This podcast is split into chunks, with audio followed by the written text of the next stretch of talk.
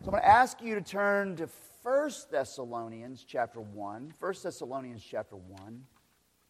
We're actually going to end up covering 1 Thessalonians 1, verses uh, 2 through 5. I'm going to read that here in a minute, but we're going to cover that. We're also going to cover 1 Thessalonians 2.13, which is the call to worship. So you could flip that over real quick so you can see it.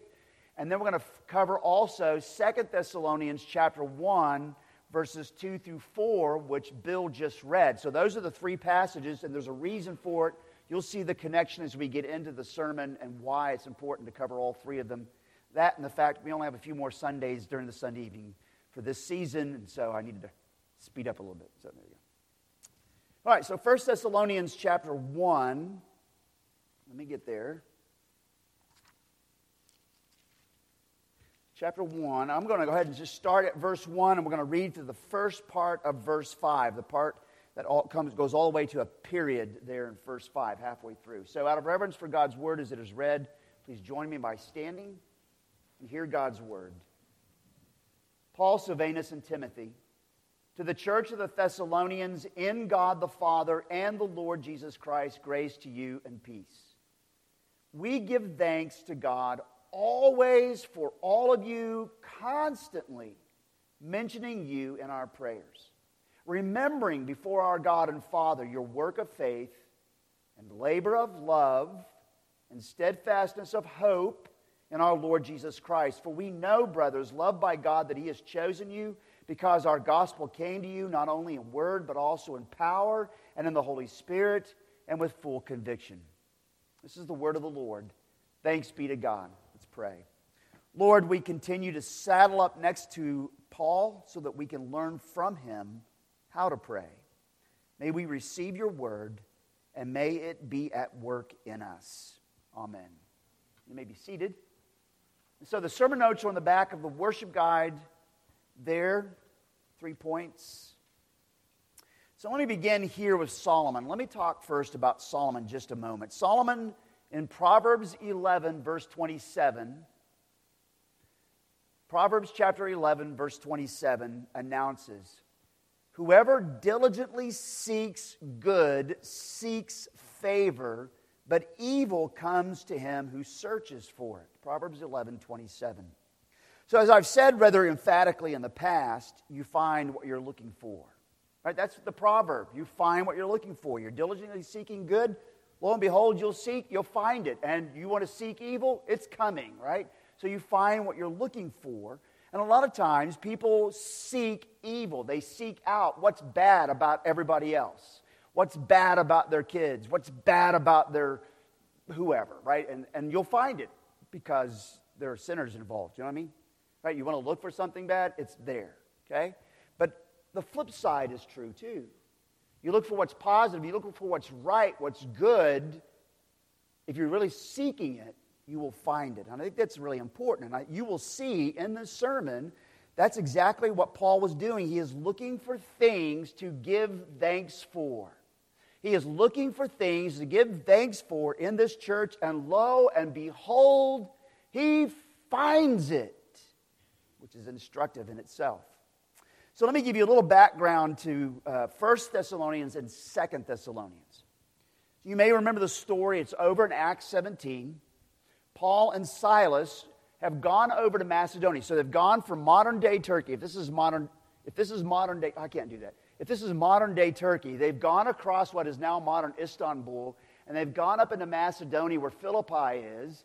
And back there, they then come down closer into Greece into a region called Thessaloniki which is Thessalonic, or Thess- where the Thessalonians were.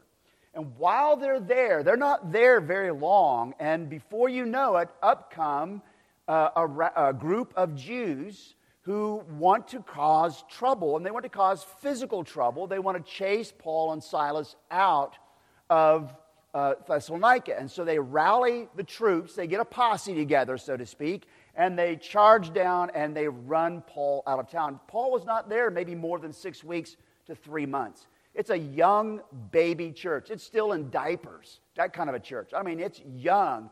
So Paul has to leave and he goes down, gets down to Athens and he's worried. The, the, the, the apostle who, who says in Philippians chapter 3, be anxious for nothing, is anxious I love that connection there. But he's anxious for the church at Thessalonica. He's really worried.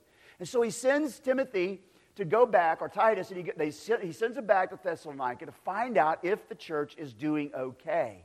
And he's pacing the floor and he's chewing his nails, waiting until the report comes back. And the report he gets is that this church is holding the line, it's being faithful, it's being sturdy, and, and, and is standing even when there's some opposition. And so he's relieved. He is so relieved. When you get to chapter 2, at the end of chapter 2, he says, You are my joy. When I, when I finally stand before Jesus, you will be my joy and my glory. It's really touching language. Paul really, like a mother caring for her baby, he really loved this church. And so that's the backdrop. And so, therefore, Paul is excited. He has loads of reasons, as I said, to be concerned for them. But when the report comes back, he cannot help himself but to be thankful. And he's thankful, there's three things, okay? We'll get into Second Thessalonians in a minute. But he's thankful for three things. He's thankful for signs of life. He's thankful for signs of life. That's number one. Number two, he's thankful for signs of loyalty. That's number two. And then number three, in Second Thessalonians, he's thankful for signs of longevity. Longevity. So there's the three points, and he is thankful for those things. So let's begin then with signs of life. And it's right here in our reading in 1 Thessalonians chapter 1, specifically as you get down to verses 2 through the first part of verse 5. Now, first off, Paul is back at his persistent tenacity in his praying for others. Notice how he puts it. We give thanks to God always for all of you, constantly mentioning you in our prayers.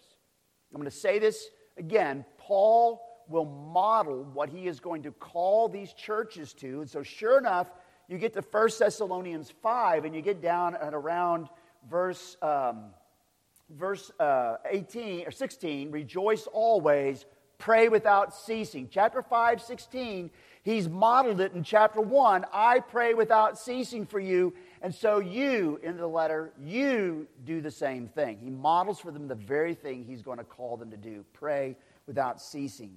My friends, there's Paul back at it again, praying persistently and tenaciously. If we get anything out of this series, and I hope you get lots of things, if you don't, I'm getting a ton. But I hope you're getting something out of this. But if you get anything else out of this series, learning to pray with Paul means learning to pray with persistence and pray with tenacity as you pray for others. That is lesson number one. It comes up in almost every one of Paul's prayers. I never cease to remember you and pray for you. And that kind of makes us go, oh, yeah, I should be persistent too. Yes, we should be. Okay? Don't get don't feel shame and you shut down with shame and everything. Just say, yeah, I should be. And so go do it. Okay? There you go. That's lesson number one. Everybody should have that down.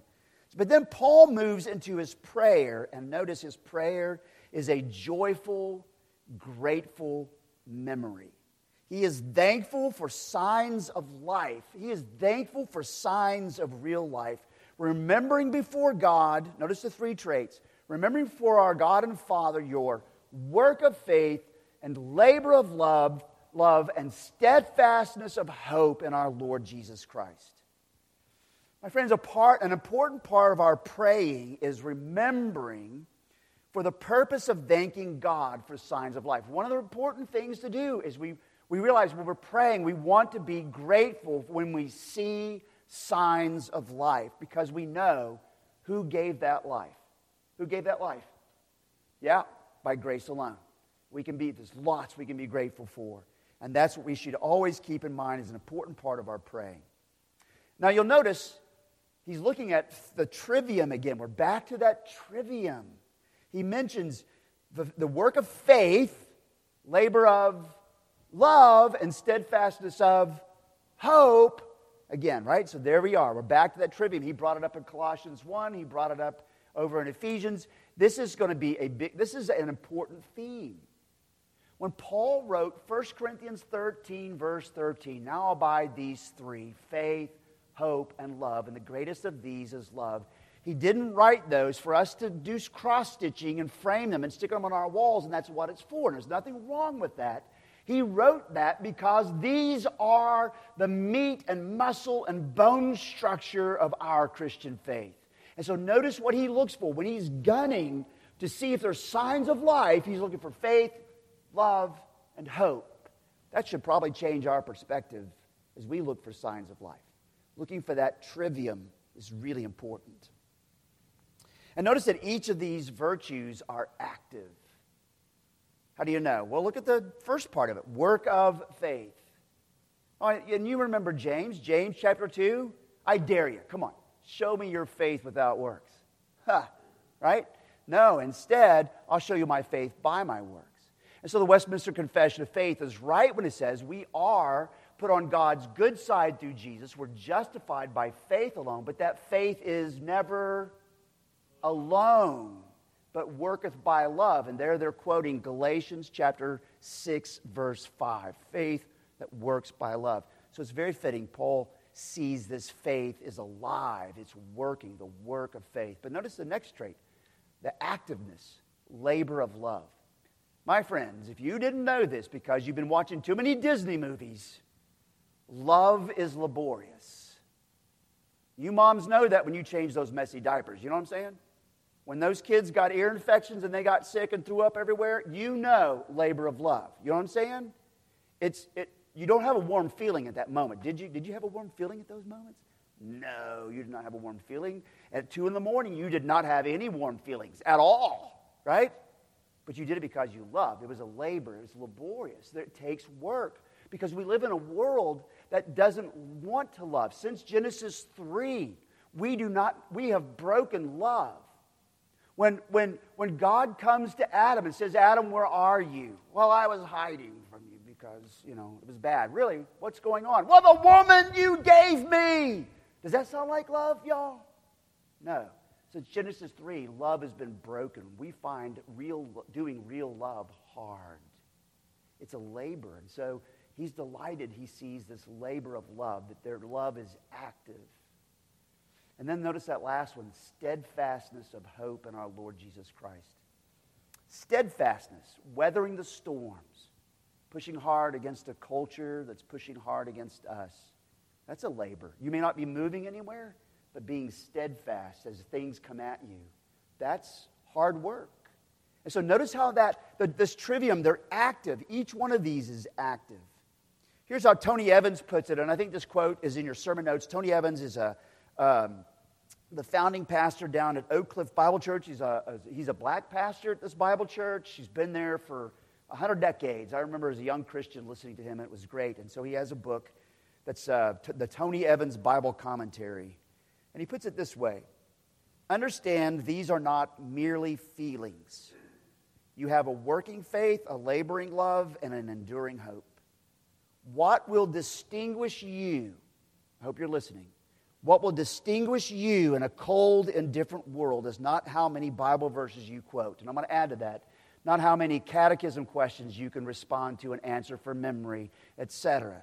What will distinguish you from a cold and indifferent world is not how many Bible verses you can quote or how intense your emotions are, but how you tangibly serve others with your faith and hope and love. And that's what Paul sees as signs of life. And he is tickled pink. He gives the thanks to God for those signs of life. But notice that undergirding and fortifying these traits, these signs of life, is the powerful gospel. And I want you to know, as I'm going to quote these verses, um, this, these were the verses I quoted at Ben's funeral. And so if I start crying, look the other way. For you know, brothers, loved by God, that He has chosen you because our gospel came to you not only in word, but also in power and in the Holy Spirit and with full conviction. Notice how the gospel undergirds, and with the gospel, the blessing of Christ and the working of the Spirit undergirds those three virtues faith and love and hope.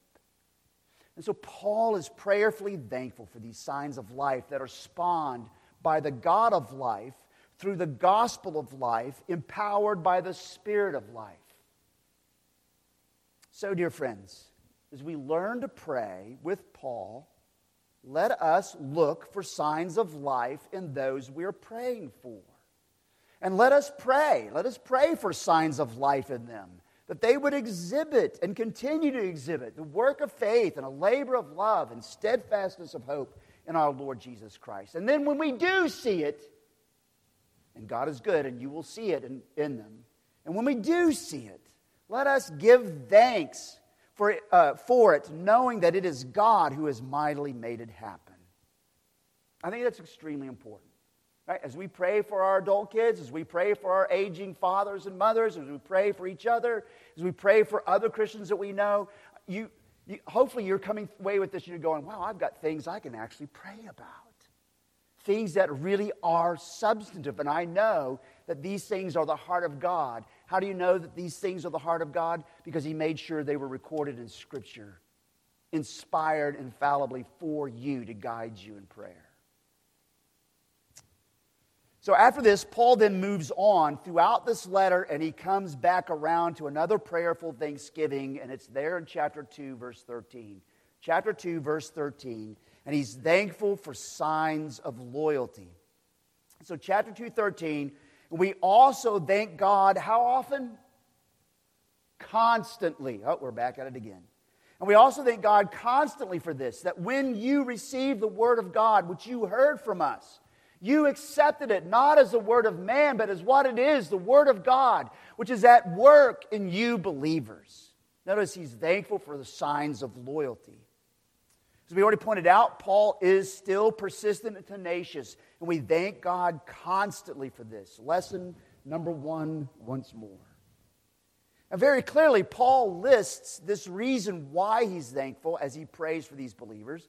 He's, he, he really is thankful, and it has to do with their loyalty. But notice it's the loyalty they have by holding to the word of Jesus that has come through the apostles, the handpicked spokesmen. In other words, they did not sit around in a group and recall Jesus' words through Paul and then ask one another in a group, Well, what do you think those words mean to you? That's not the questions they were asking. They clearly asked these questions What does God want for you? This is the Word of God for you. He's not asking your opinion. What does He want for you? What does God want from you? Those are the questions they're asking.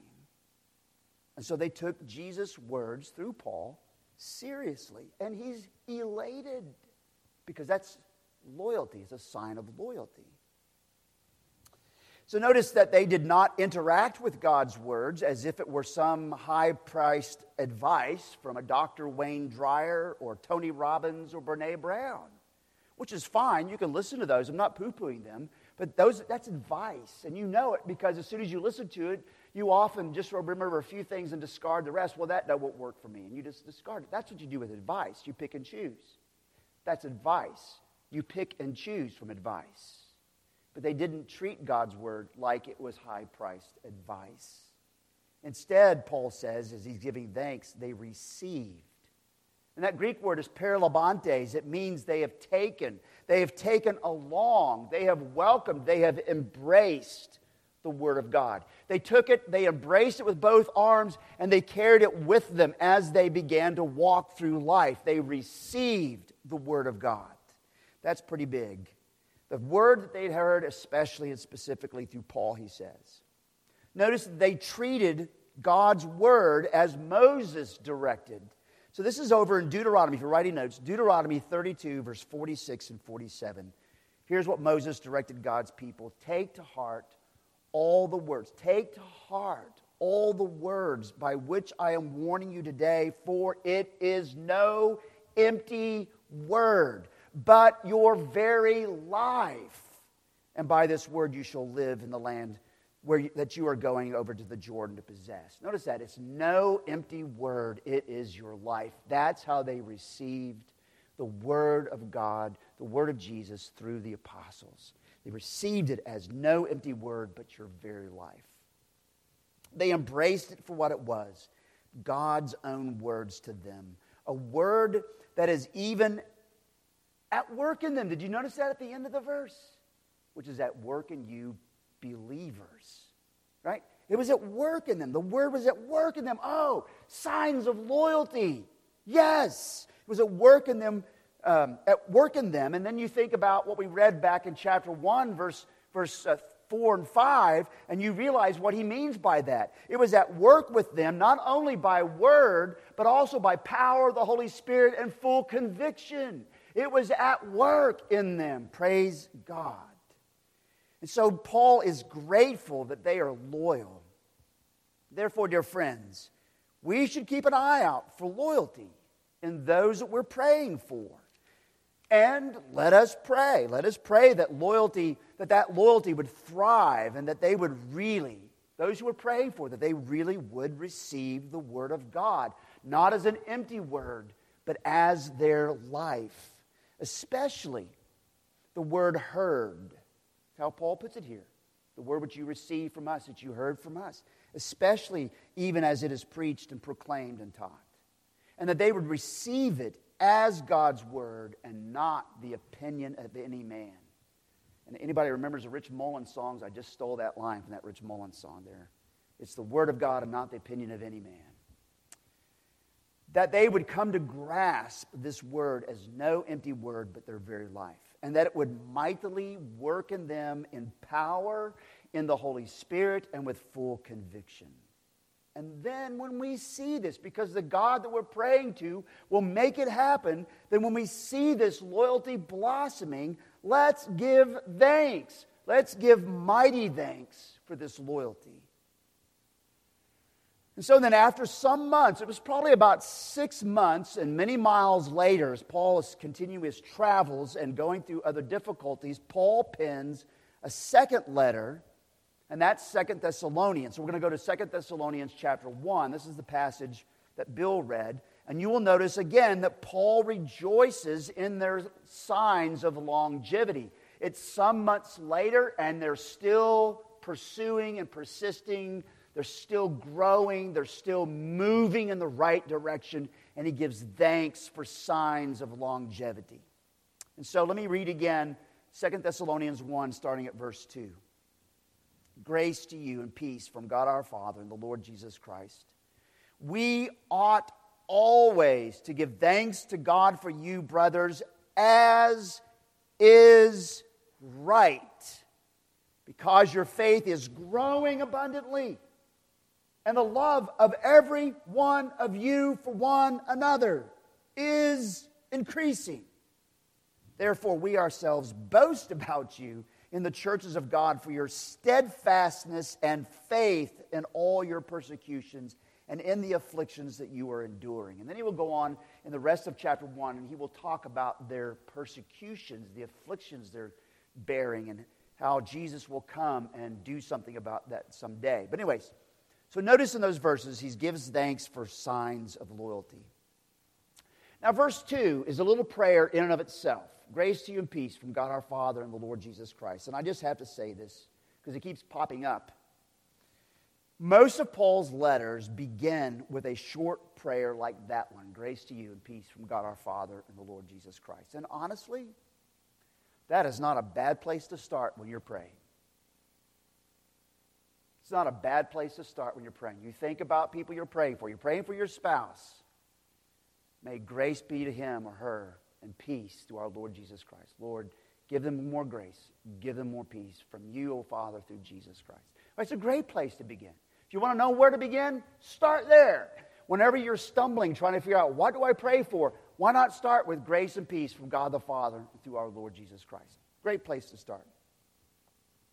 But then notice that Paul moves on and he lands on their signs of longevity. And he starts with an ought statement, an ought of his persistence and tenacity. This is not, he's not chiding himself. He's not saying, I failed at this. This is actually a rhetorical way of saying, I'm doing this and it was the right thing to do. Right? So we ought always to give thanks to God for you, brothers. Three words. As is what? Right. As is right. This ought talk is more of his rationale for why he persistently and tenaciously prays for them because Paul wants to absorb them into his pattern of prayer, which is right. Now, the reason he rightly gives thanks for them is because your faith is growing abundantly and the love of every one of you for one another is increasing. So, notice their faith. Their faith is growing and their love is increasing. Notice it's not a flash in the pan, it's not a fly by night faith and love. It's got some time behind it, right? It's already shown itself to be growing over this last six months or eight months or however long it was between first, the first letter and the second letter. And so it has a track record, it has some longevity. So it's not a, just not just like, you know, like a momentary emotional faith and love and then it's over, right? It's, it's got some longevity. He's grateful. Now, first off, their faith is growing. It says it's growing abundantly, which is important. Because when you look at verse, verse 4, you'll see why he's grateful they have this longevity in their faith. We ourselves boast about you in the churches of God for your steadfastness and faith in all your persecutions and in the afflictions that you are do, enduring. That faith that is growing and alive, that's growing abundantly, is the faith that will carry them through all the way through their persecutions and their afflictions. That's why, part of why he is grateful that they have this longevity in their faith and then in their love. But then, so then we're at love. Notice love. What does he say about love? That love of every one of you for one another. Oh my goodness. Maybe Mike Philibber's right. We're back at it again. Paul will not leave love for one another alone. You've heard me say it. You'll hear me say it. I just got done over at, at Album where Fred and CJ are, and they had this little church, and he asked me to preach through John 15, and there's Jesus saying it three or four times in John 15 when he says, I am the vine and you are the branches. He talks about it. He says, Look, you're supposed to love one another. You need to love one another just as I have loved you. It is a top drawer issue and theme throughout the New Testament, not to the exclusion of those other things, but it's right up there with things like justification it's right up there with things like penal substitutionary atonement. It's that significant. You can't miss it because Paul won't let it go. Look, look at what he says. Notice what he says. He doesn't say, I'm so grateful that your faith is abounding and that your theological prowess is really getting sharper and, and sturdier and stodgier. Does he say that? No. That your love for one another, that it's increasing. Now that's a reason to give thanks, y'all. That's what he's saying, right? So it's a top drawer issue. We know that because Jesus said it.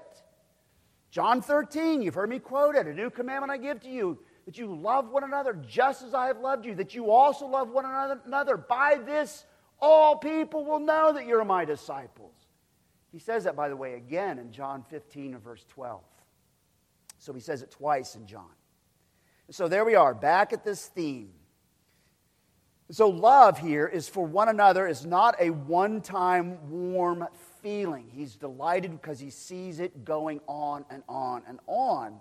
And so, love, this love, this Christian love for one another, is a lifelong, lifelong series of sentiment and actions and, think about this morning's sermon, Colossians 3, and forgiveness and service. It's a lifelong commitment to one another in that way. And so notice then that it is faith, faith in our Lord Jesus Christ, faith that reaches upward and love that reaches outward. Yeah, we are supposed to love God, but notice that Paul's emphasizing this love, the love that reaches outward. So, so to keep you awake a little longer, I want you to do hand motions with me, and I want you to say the words with me. Faith reaches upward. Say it. Faith reaches upwards. All right, let's try that again. Faith reaches upwards, love reaches outwards. Okay, let's do it again. Faith reaches upwards, love reaches outwards. You can't miss it right there in Second Thessalonians, right? Okay. And so, beloved of God, we should always be on the hunt. Anybody remember Elmer Fudd? Shh, I'm hunting wabbits. We should always be hunting wabbits. We should always be on the hunt for signs of longevity for those for whom we are praying. And we should persistently and tenaciously, because it is right, pray that they will always show growing, abundant faith that reaches where? Upward. And an increasing, tenacious love that reaches where? Outward. Very good. You get a gold star. Good job. And that's exactly right. We should always be praying for that. And then when we see those signs of longevity, we should shout for the blessed Jesus reigns. And we should lift up our voices in rich thanksgiving. And so then, my friends, what should we be doing? Let's tidy this up very quickly. One thing we should be doing is persistently and tenaciously praying for others. Lesson one. But also, we should be looking for signs of life instead of looking for reasons to doubt other people's faith. We should be looking for signs of life. We should be looking for signs of loyalty in others instead of moral compromise and infidelity. You'll find it, it's a dime a dozen, the moral failures and infidelity. Who here has not stumbled? Don't say anything, please. Don't say anything. But all of us have, right? You want to, somebody wants to look for it, they will find it. But instead, we ought to be looking for signs of loyalty in others. We also should be looking for signs of longevity instead of expecting and fearing that their faith and love will only be momentary. We should be looking for signs of longevity. And further, we need to pray. Pray for these traits. Pray for these traits in each of your children whether they're still at home or they've moved on in adulthood or whatever. Pray for these traits in your spouse. Pray for these traits in your church. Pray for these traits in your presbytery. Pray for these traits in your denomination and beyond. And then when you see them, when you see those traits, and they're there because the God you pray to makes them happen, brings them about, then give thanks and give thanks often. Quit being an Eeyore. Presbyterians are good Eeyores. We're good Eeyores. Right? I'm not telling you to be a piglet, all right? You know, woo, I mean a, a tigger. But, but, but they're there. And so give thanks and give thanks often when you see them because Paul says it is right. So we're learning to pray with Paul. Let's pray. Well, Lord God, we are so grateful for your servant Paul who is showing us how to pray, showing us filled with the Holy Spirit, inspired by the Holy Spirit, whose words, whose words are inspired and infallible, whose words are the final rule of faith and life. So, Lord, we are grateful for this example, and we pray that we ask you, we beg you to help us, that we too would begin to look, to be thankful for signs of life, to, be, to look for and be thankful um, for signs of loyalty, to look for and be thankful for signs of longevity. We pray for one another. Oh Lord, may we, embracing your word with both arms and with a whole heart, may we keep your word happily, knowing it is no empty word, but it is our life. And may we together flourish, thrive, muscle up, build up, grow up together in a work of faith and labor of love and steadfastness of hope in our Lord Jesus Christ. Lord, hear our prayer and let our cry come unto you. Amen.